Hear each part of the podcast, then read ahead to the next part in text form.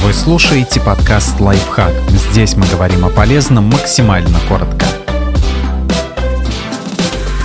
Пять способов раскрыть свой потенциал и начать жить интересно. Придется пересмотреть свое отношение к страху и отказаться от желания быть идеальным.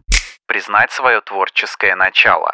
Люди часто попадают в ловушку мифа, будто креативность – уникальное качество, которым обладают только избранные. Но замените креативность на любознательность, и вы поймете, насколько вы творческий человек, ведь любое творчество начинается со здорового любопытства. Действовать. Обладать креативным мышлением все равно, что быть хозяином бордер-колли. Этой породе нужно придумывать занятия, иначе она сама его найдет, и результат вам не понравится. Креативный ум точно такой же, поэтому найдите своей собаке работу. Смириться с тем, что разочарование – часть пути. Разочарование, трудности, препятствия и тупики на пути, неуверенность в себе, незнание, что делать дальше – вот что такое творческий процесс. Если вы хотите добиться успеха без внутренних метаний, творчество не для вас.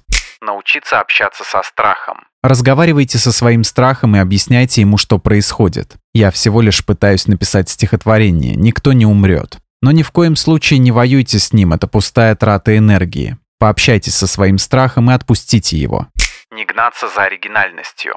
Ничего оригинального не существует. Покажите экспертам и критикам произведение искусства, которое считаете оригинальным, и они расскажут, чем или кем вдохновлялся автор. Единственный способ создать что-то настоящее – смиренно следовать за своей любознательностью и верить, что она приведет вас к тому, что будет ощущаться как нечто оригинальное. Да, возможно, другие люди уже делали что-то подобное, но вы все еще можете оставить свой след, если вложите в работу сердце и душу. Подписывайтесь на подкаст «Лайфхак» на всех удобных платформах, ставьте ему лайки и звездочки, оставляйте комментарии. Услышимся!